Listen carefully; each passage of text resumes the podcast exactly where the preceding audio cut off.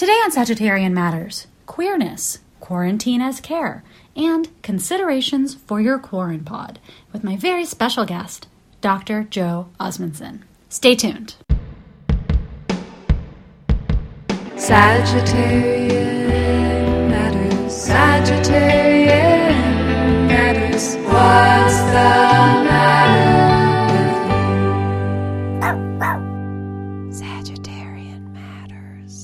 Joseph Osmundson is a scientist and a writer living in New York. I met Joe in 2019 when we shared a dorm building at the Tin House Writers Workshop. Michelle Tea and I were shuttling snacks back and forth between dorms when I heard this booming laugh as I walked in on a candid talk between Joe, the laugher, and his friend slash podcast co-host Tommy Pico, sitting at a table surrounded by Costco trail mix and red vines. I liked them both immediately. Listeners may remember that I accidentally poured dairy creamer into my carefully hoarded Intelligentsia instant coffee that trip. It really messed up my morning right before I had to give a lecture. But I digress. Since then, I have followed Joe's work, read his articles in Guernica and the New Republic, and devoured his poetic memoir, Inside Out. Recently, Joe's writing about COVID 19 as a queer person and a scientist has nourished my anxious, curious pandemic soul, and I really wanted him to come on the show so I could share some of this with you. He recently posted a Corn Pod discussion list that I found super useful in these chillier pandemic months. We're going to talk about it more on the podcast, and then I'm going to post it on the Sagittarian Matters Instagram page. Joe is one fourth of the podcast Food 4 Thot. You can find his writing on class, race, sex, and science, plus a link to the Quorum Pod discussion list at josephosmundson.com. Now, please enjoy my talk with brand new Pisces friend to the show, Joseph Osmundson. Dr. Joe, the science ho. That's how he's known on his own podcast.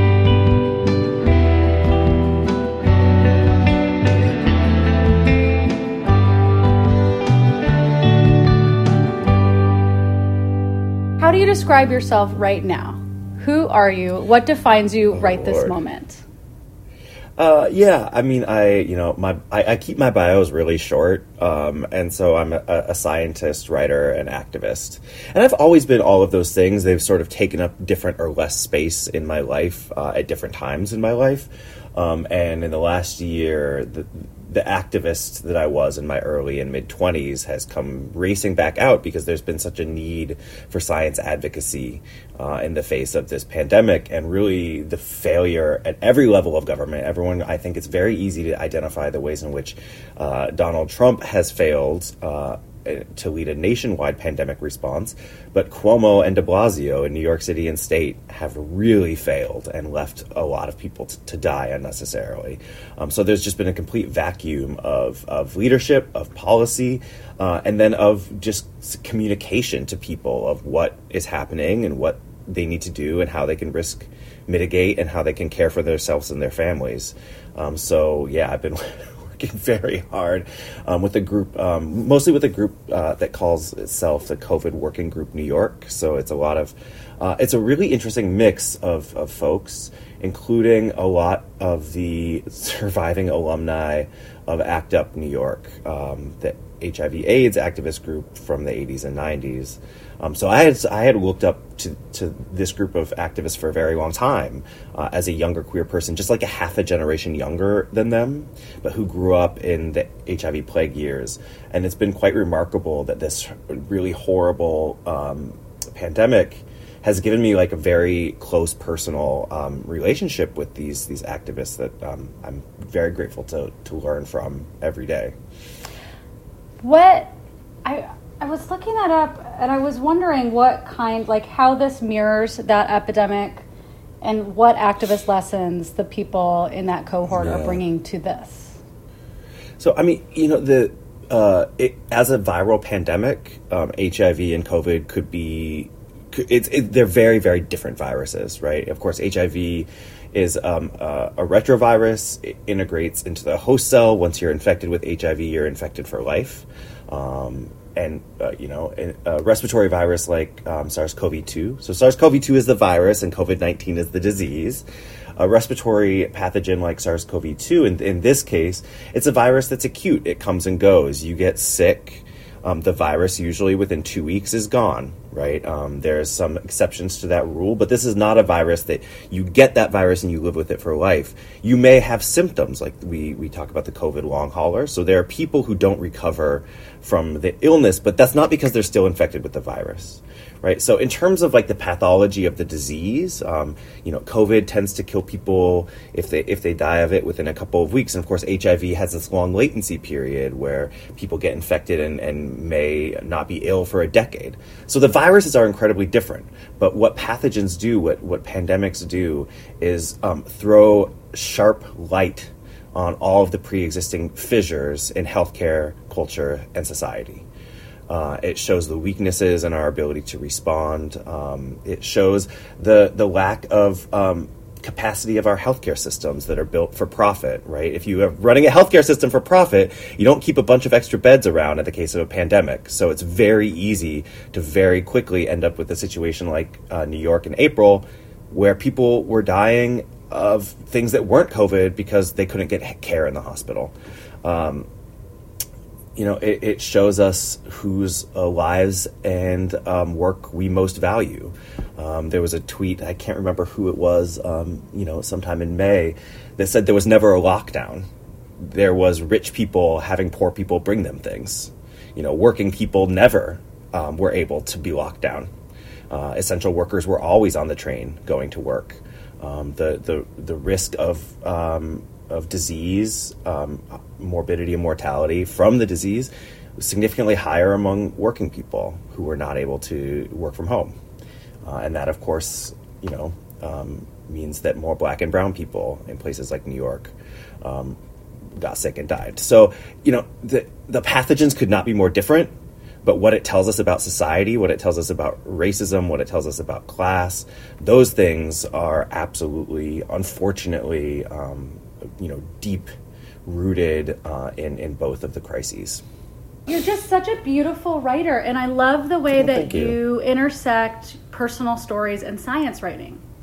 Yeah, thank you. I, when I first started trying to be a writer, I like really um, resisted writing anything about science because I just wanted to be a serious writer, capital S, capital W, and I wanted to be able to write about anything. I still want to be able to write about anything, but it also, you know, I was putting this pressure on myself not to write about science, but of course, science is a huge part of my life and the way that I look at the world. It's been my job for, you know, since I was in college. It's been my job. It's been my only adult um, job and you know I, I picture the world and I think about the world in ways that are deeply informed by by my work. And and then w- once I sort of gave myself permission to start writing about science I wanted to do it in a really queer way in a way that really infuses it again with feeling um, with with what it feels like to be a scientist which is to care deeply about the world. It's a horrible low paying job where you fail 99% of the time. You wouldn't do it if you didn't care. So this kind of veneer of objective distance that uh, with which science is often written about, um, I, I, really wanted to undo that and and to write about it in the way that um, makes it feel. Um, as deeply in the work as it feels to me as a as a person who's given my life to this this stuff. Well, I think you really get it across, and then you kind of infuse theory in it, like queer theory mm. and writing, mm-hmm. like so many different things in it, um, like race and class, that it just it all I feel like it all coheres. It all gels for me, the non-scientist, the layperson who is reading it. Well, thank you. I feel very seen. Yeah, like very much like yeah, uh, you know, deep reading of literature and theory, and um, a lot of a lot of Pisces feels, mm. and um, and a lot of of um, of questions about the world because um, that's you know science is essentially trying to ask really tough questions about the world around us. Um, can i ask you what has your what has your year been like? What has your quarantine or pandemic trajectory been like this year? It has been hell. Um, you know I, I don't think it will ever be as bad as it was in march and april uh, because we were being totally gaslit by everybody. Um, every scientist I knew knew that this year was going to be like this in March. Everyone I knew. And scientists love to disagree and argue. I have never seen a thing that every scientist I know, um, and I know a lot of scientists because, you know, this is what I've done with I, Everyone was like, holy fuck. Like, we, this is the thing. Um, and no one would listen. uh, you know, I was I was on the phone with some folks in um, in queer nightlife and um, sex work, uh, people, you know, communities that I care deeply about and, and am a part of. Um, and I was telling them, y'all, we, we have to like, we cannot be having big parties. And, and some of the people in my community were like, oh man, you're just listening to the media. The media is blowing this out of proportion for clicks. And I, I had to be like, please no, like that is not what's happening. And also, you know, we need to be prepared for our for our nightlife. You know, people who work in nightlife um, and sex work, sex parties need to be prepared to be shut down for a year. That's going to happen. You know, and I was sort of breaking this news to folks, and it wasn't. It, it was hard to get it to sink in. Uh, it was hard to get. You know, we were on De Blasio and Cuomo, March second, shut the fucking city down and they wouldn't do it. And it was being we were completely being gaslit by everyone. We knew that um, COVID was in New York. We knew it was in Washington State. We knew it was in California. We knew this based on some kind of tough to explain but really obvious scientific data. Remember, no one could get tested back then, if you'll remember. But we we had some s- sort of uh, tricky sequencing, phylogenetic ways to understand how bad it was, and we knew it was bad, but no one would, would listen. Um, so that's where we started, uh, and, and it was. Um, you know, when when you're dealing with something that is bad and you're being gaslight, gaslit, and you know people are going to die. Like it wasn't just like, uh, you know, I've been gaslit by a partner before, and that feels bad. But this is like human beings are going to die. Yeah. Um, You're like So somebody in a bad- disaster movie or like in Ghostbusters. Yeah. You're like running around being like, listen, you gotta listen to the Yeah. Ghostbusters. And they're like, I don't think so. You know, and the ghosts are coming into the house. To it is, it was so. Um, it has been a bad year. Um, there, you know, uh, the the New York Times estimates that if the city had shut down a week earlier, ten thousand people could have been saved, and that's what we were trying to do. And in a way, that feels like a huge failure. Um, you know, activism like science is full of failures. You never know what thing you're going to do is going to matter. Um, so I, I'll say that it has been a very tough year on that side, but I will also say that I'm so grateful to be queer on the other side because um, we have models for living in the face of pandemics and we have models of non uh, traditional family structures. And my corn pod has saved my life again and again and again. And, um, you know, I'm so grateful that I'm not living in the suburbs in a nuclear family with no friends around. Um, you know, I have one of my Corn Pub members lives a block away, uh, and we all manage our risk together. And I feel great hugging him and seeing him in person and cooking together. And we've been doing that since pretty early spring. Uh, and you know, so I, my relationships have deepened. Um, we've cared for one another in ways that um, have have you know it's been a test for our relationships, and we've passed those tests. And so it feels the year also feels kind of like a hug in a weird way. Like the worst has happened, and it's been horrible and traumatic, and we're all going to need so much therapy. And also, in the face of the worst, um, we've cared for one another and protested together and cried together and, and cooked for one another and um, done laundry for the other person when the other person couldn't do laundry, and you know, um, so that um, th- there's there's both terror and anger and um, and resiliency and pride. Yeah. I at the beginning of pandemic, I was living alone in LA. At some point, I was crying on the phone with some. You know, I was like bleaching my groceries. I was putting on my homemade hazmat suit to go Yes. wait in line to go to Yes. Trader Joe's. Yes. Oh, you know, conducting myself like I was like, get in, get out, and just yelling at people like six feet. I need six feet. Yes. Oh and just like God, yes. screaming at people in the street like six feet. And then Yes. like a tweet went viral. Some man saw me screaming in the street and tweeted it, and it went viral. He's like, "I want this girl to be president." I just saw her scream, "Get the you know, fuck all of you!" to a bunch of open mouth joggers running at her. That was the beginning, and it was feeling really dark. Like I was crying on the phone with Oh, a so- friend, and she was like, was when's, dark. "When's the last time you hugged somebody?" And I was like, "A Yeah. couple months ago." And she was like, "You have to hug someone," and I just still couldn't because of my anxiety Yeah. about it. So I hugged a tree, and I got caught by my neighbor Oh. hugging a tree in his yard. Which in my LA neighborhood is like a shitty little tree in somebody's like teeny tiny apartment yard. I was like, oh, hey, Craig.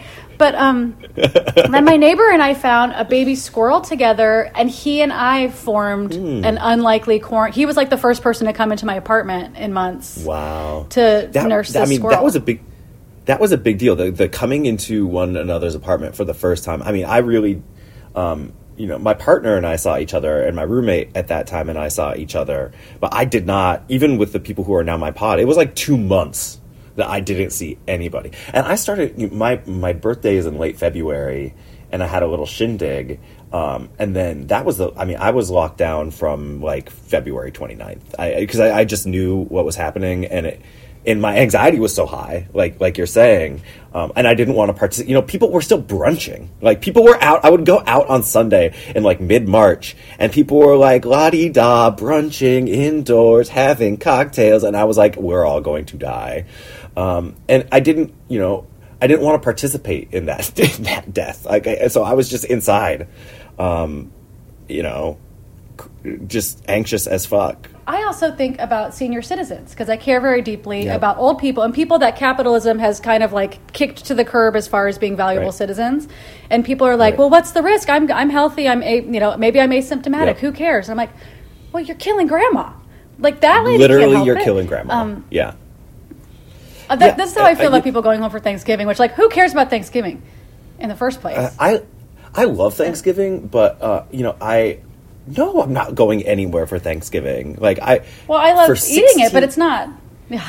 Yeah, I'll be in my I'll be in my house. I mean, it's I, I typically don't travel outside of the city for Thanksgiving, but um, for 16 years I've spent Thanksgiving with my best friend in the Bronx. 16 years straight without missing one, and it feels um, it's a tradition that is probably the most holiday important holiday tradition to me personally. It's more important than seeing my family at Christmas to me. And uh, I hope my family doesn't listen to this. And um, uh, love you, mom. And uh, I'm not doing it. And it hurts very badly. It hurts deeply. I'm deeply hurt by not being able to spend time with my best friend and her parents, who are like parents to me. Um, but it it's like it could kill people. you know? Yeah, I I just couldn't I couldn't bear it. I, if I Yeah. had anything to do with somebody's parents, grandparents, and you know, I've been around immune compromised people, so I just Yep. I've been I've been fraternizing with seniors and immunocompromised people or people that are taking care of immunocompromised people. And so I've just been like Yep. I I just can't do Yep. bonus risky behaviors because I couldn't live with myself. It just it wouldn't make sense with the way I've aligned myself in ways I've tried to be of service to the community to then right. use myself as like a missile to accidentally do Uh, this. so Um, the way that the way that I've been trying, I've been trying to like reframe for myself in a way that you know my therapist would typically do, um, and so the way that I've been trying to think about it um, is is that it, it should feel good to to. to to do these behaviors that are good for others, right? It, like we should feel good about it, you know. I should feel good about sacrificing my Thanksgiving. It should be a positive affect to me. It, it's it's showing that I care. It's it's m- managing my own risk, even if I'm not one of the most vulnerable people, for other people, and and that is a deep act of not isolation, but of love and care. So you know, I've I've been really working hard on um, you know managing my risk and having social interactions with my pod and then trying to understand trying to really feel deeply feel the way in which that means that i'm caring for other people um, and and and not feel isolated because of that it's not i'm not isolated i am in community by managing my risk yeah, you're among. We're all. Among, we're not exactly. alone. We're among. And that's So- the other thing that pandemics always show us, right? It, pandemics always show us how connected people are. Today's episode is brought to you by Laura Perry, Emily Helmus, Rachel Cotton, Shoshana Ruth Wechter, Christy Herod, Mary Pinson, Michelle Lemoyne, and Joey Soloway. If you would like to support Sagittarian Matters, especially and in particular producer Chris Sutton, please send $5, $25, $5 million, that's your business, via PayPal to hornetleg at gmail.com. That's hornet like the insect, leg like its appendage at gmail. Or this just in, he's got a Venmo. It is Hell Books at Venmo. H E double hockey sticks books. Thank you for your support, and we look forward to saying your name on the podcast. Producer Ponyo looks forward to it too. Don't be scared, that's just my dog's speaking voice.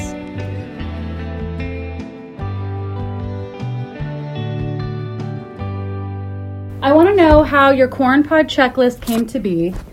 Um, Yeah. Even my most fervent friends, you know, that have been passing the marshmallow test, have been dealing with their quarantine fatigue, have finally been like, okay, we need to break. I need to see somebody outside of my spouse, Yeah. my household. Right. And this list that you created or helped create just came up, and I was like, oh my God, what a godsend. Yeah, so um, it, it came out of uh, practical conversations um, between both my friends and the activist group that I work with. And so I, you know, um, thinking about risk management strategies as opposed to prescriptive, you must do this, you must do that. You know, the public health professionals tell us you have to give people options, you have to deal with the fact that people are not going to be perfect in their behaviors. People need to know the information and then to talk openly about risk and how to manage it. Um, and so I was just getting a lot of questions about I'm doing this in my quorum pod. Is that okay?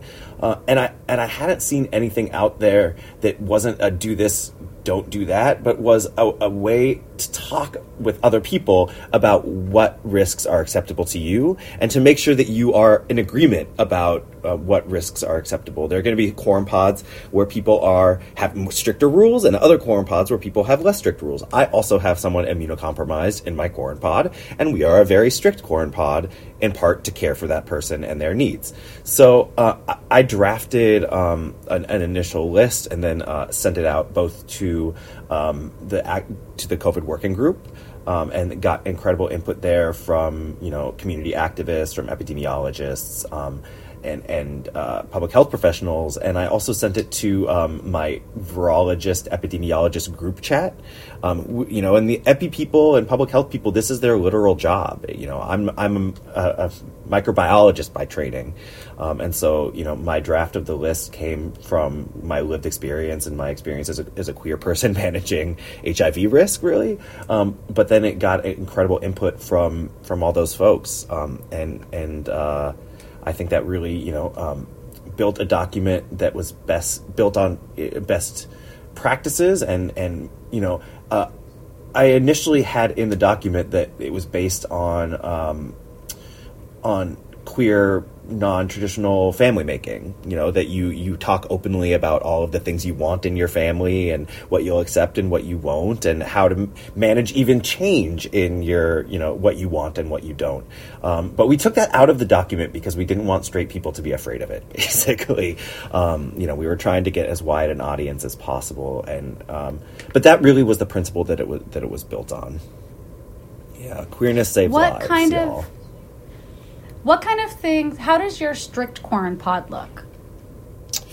Um, so we, you know, really are um, open with each other about everything that we do, including um, hookups. You know, it feels it feels very much like an open relationship, right? You know, someone is like, "I'm on Scruff. I might I might make out with someone," and we it goes to the group chat, and we're all like, "Yeah, you know, we're not going to see each other. Get tested such and such a date." Um, so a couple of things that we pay attention to um, that you know the epidemiologists really pushed forward in um, the building of the list was that every risk behavior is at a lower risk when the in- incidence of COVID nineteen in your community is low, and a higher risk when the incidence of COVID 19 in your community is high. And that is everything from a hookup to going to the grocery store, right? You cannot live without risk. Every action you have, um, you know, comes with some risk. And then, uh, you know, the likelihood that the random person in the grocery store you see is, um, has the virus, that likelihood, which is about the incidence in your community, makes every risk behavior either more risky or less risky. So, you know, paying attention to the number of positive cases in your city um, or neighborhood, the num- the percent of uh, tests that come back positive, that these things really, you know, should turn up or down your risk in your pod. Um, you know, maybe hooking up was okay in September when the incidence in New York was very low, 500 cases a day, and the percent positivity was under 1%. But now in New York, we're at 3% uh, test positivity and well over 1,000 cases a day. So, you know, that tells you something about. Um, about every single action that you're going to take. Uh, and we're definitely, you know, having those conversations. Um, when people break the pod, uh, you know, a, a, a, person in my pod had to get on a plane to go visit an ailing parent. Um, and uh, when when he came back into the pod, you know, we followed the CDC guidance: two weeks and two negative tests before we would see anyone face to face. I was reading something you wrote about queerness and the feeling of no future or not knowing, and like the feeling Oh, of yeah. waiting. Can you talk a little bit about that? Yeah, I was, uh, you know, I'm definitely one of those writers who writes to kind of figure out what I'm thinking, um, and so wr- writing is an exploratory process in that way. Uh, and and what I realized is that um, you know, queer childhood.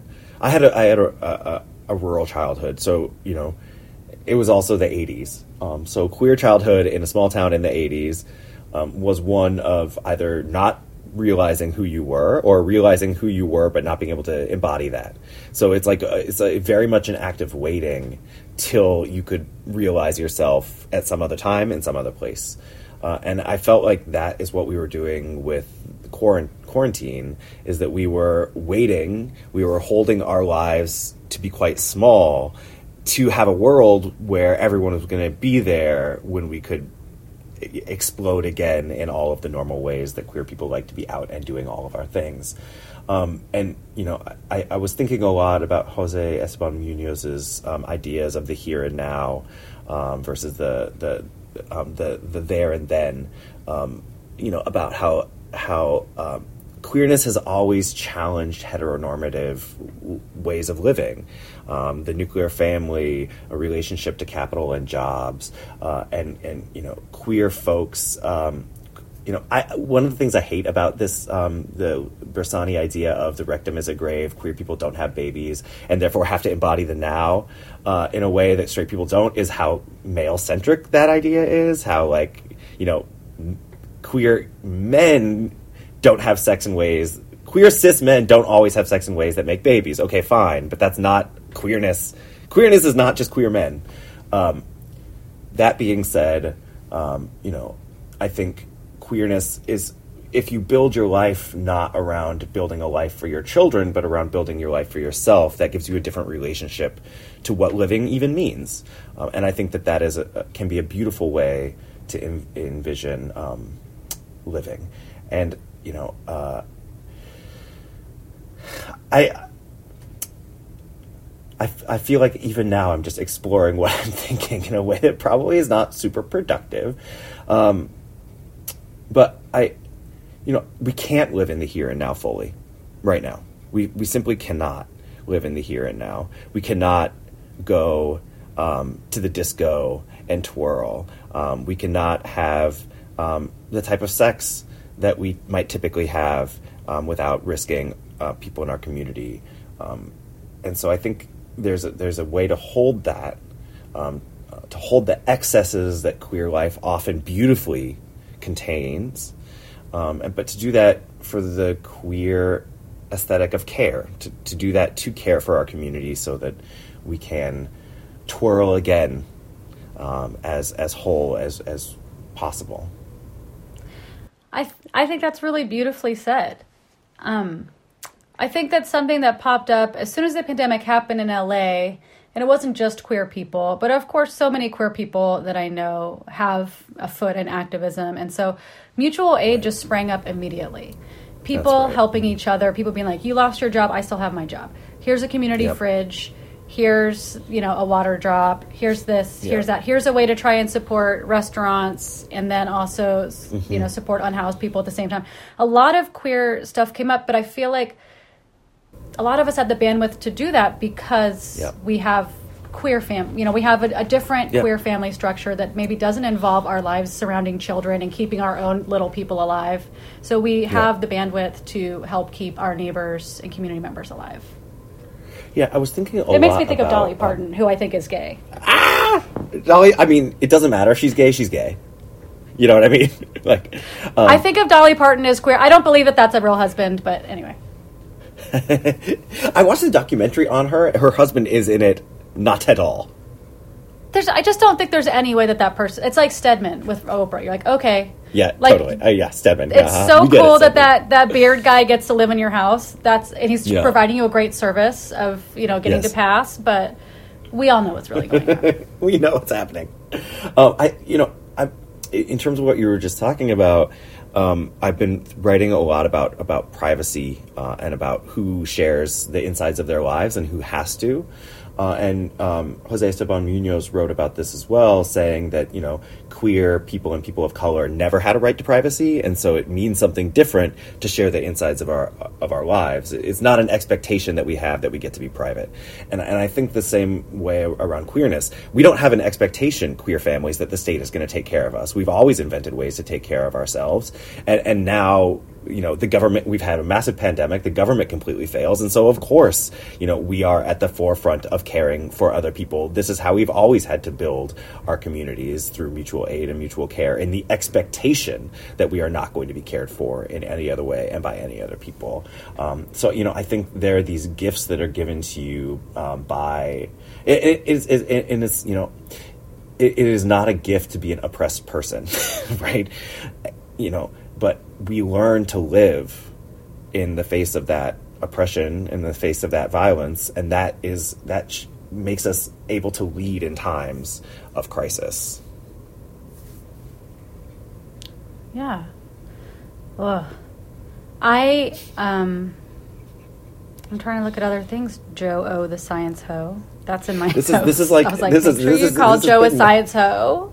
This has not been the lightest conversation. I'm sorry for that. I'm so sorry. I'm sorry. I was like, let me just think of. I was like, let me think of something real snappy and poppy. You know, sometimes like on the podcast, we just like try different weird foods or just like you Oh, know yeah. popcorn some advice questions or whatever, whatever thing. But um, you know, talk about Phantom of the Opera. the, the the Phantom of the Opera and Ace of Base, the Phantom of the Opera soundtrack from the original Broadway cast and the Ace of Base first album were my two first albums that I bought at a used CD store in like 1990 something, 1992 or something. Uh, and I didn't know I was gay because gayness wasn't a possibility back then, but I was very gay. What do you think is the inner? I mean, we we went to watch uh, Phantom of the Opera a couple years ago um, in LA at the Pantages, and we you know just had a real revival moment listening to the soundtrack. And when we talked about it, we realized that every gay person we knew had had a Phantom of the Opera phase, or many of them Oh, did. absolutely. Yes. Uh huh. No, I, I absolutely did. I, my, my, my mother and I would drive uh, in her Mazda MPV minivan, and it was like, you know, my parents were. We did not. I, we did not come from means, uh, and it, I thought it was so classy that my mom's minivan had um, one of those. It, it was used. It had one of those little um, CD exchangers, but it was in the trunk. You had to Oh, like yeah, yeah, open yeah, the yeah, trunk, yeah, yeah. and it was like a six disc exchanger, so you could put six discs in there and like pick out one which one you wanted to listen to and one of them was absolutely the phantom of the opera soundtrack and my little prepubescent ass was hitting all the soprano notes or thinking that i was thinking that i was hitting all the soprano Really? notes more accurately oh yes absolutely mhm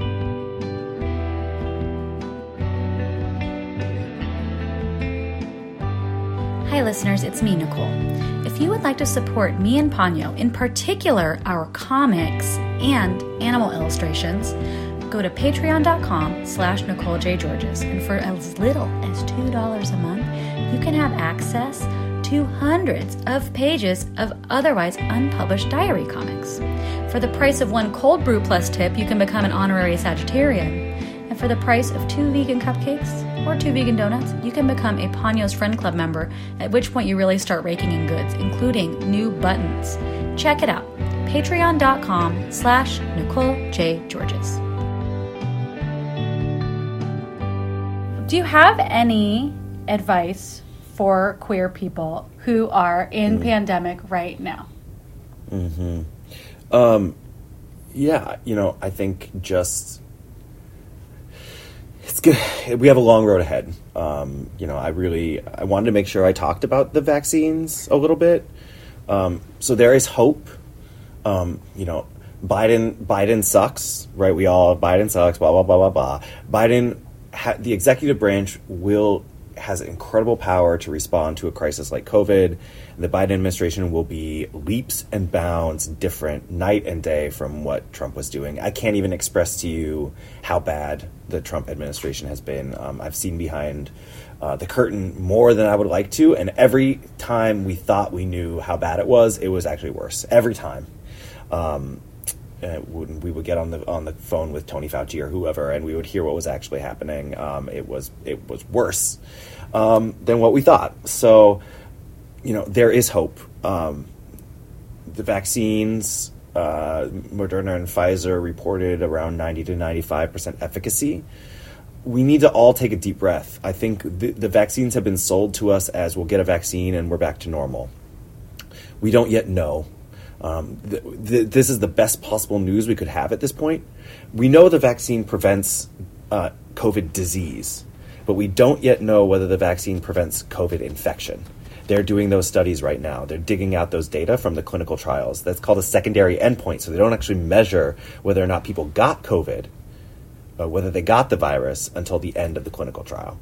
So we know that it prevents people from getting sick from COVID, but we don't know whether it prevents people from getting the virus. If it doesn't prevent people from getting the virus, it won't prevent people from transmitting the virus. So the vaccine effectively, that would still be incredibly useful because people who get vaccinated would be much less likely to get sick and die. But that doesn't mean that it will protect everyone. And as a matter of fact, if people don't get sick, they could transmit the virus more. So we, we need to continue to think about care for our communities. We need to understand that next summer is going to be much better. Summertime when you can go outside and be social outside. We're going to get a deep breath then. But we have to get through the winter first. And we need to continue to really mitigate our risks, to work um, on communicating with our close friends who we do see. We need, if you don't have a pod, think about joining a pod or forming a pod. Um, if you do have a pod, for the next couple of months. Watch the numbers in your city and town, they're going up everywhere. As the numbers go up, you have to turn your risk down to care for other people and yourself and the people in your pod. Um, so there is there is hope. It's not going to be like this for forever, but it is not going to be good for the next few months. Uh, and and that means, but but we have agency. We have the ability to care. We have the ability to, to, to change things. You know, every single action we do is an action that has the ability to make things better. And so, you know, when you're masking up in the grocery store, when you're um, zooming with a friend uptown instead of taking the train to their house to hang out, think about that as saving lives because it is. Can I ask you a scientist opinion question? Yes. If I am outside with a friend in Los Angeles and we are six to eight feet apart, do we still wear masks outside? Um, it's a good it's a good question. Um, the answer is um, the answer is we don't know actually, um, and uh, you know I think that we need to say that more often. We need to be okay with not knowing. We need to be okay with not knowing and still managing risk. Um, so for me, with my pod members, when we go outside and walk, um, we don't wear masks. For me, with outside members, um, you know, even if I'm six feet away, unless I'm eating or drinking, I'm usually wearing a mask. Um, I'm pretty risk averse. Uh, it just makes me feel good to be careful. Uh, and, but I, you know, I certainly don't judge folks. You know, I so I don't wear a mask when I walk my dog, and I stay very far from everyone. But it makes me feel nice to be able to be outside for ten minutes a day not in a mask. And, and you know I think that we have to say this you know we have to be able to make decisions for ourselves mitigating the risk right? Um, you know I have my mask in my hand. If anyone comes near me or if I meet a friend on the street I mask up before I come close to them and talk. Um, so you know I think we're all doing the best we can. And we we don't you know um, we don't know exactly what the right set of tools is. Um, an epidemiologist friend describes it to me as the Swiss cheese thinking. Um, if you each slice of Swiss cheese has some holes in it, and each is one intervention. So being outside, wearing masks, getting tested, having a pod.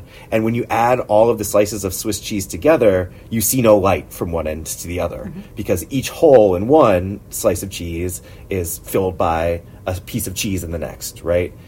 All of these interventions are additive. The more you do, the more of the time, the, le- the less your risk.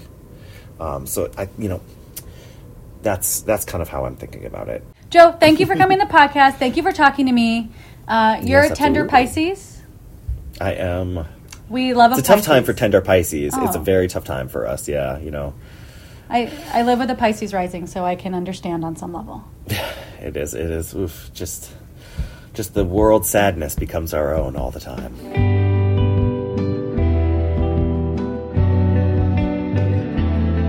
Sagittarian Matters is produced by Chris Sutton, with assistance by Ponyo Georges. Our theme music is composed by Carolyn Pennypacker Riggs of the band Bouquet. Thank you for listening, and I'll see you next time.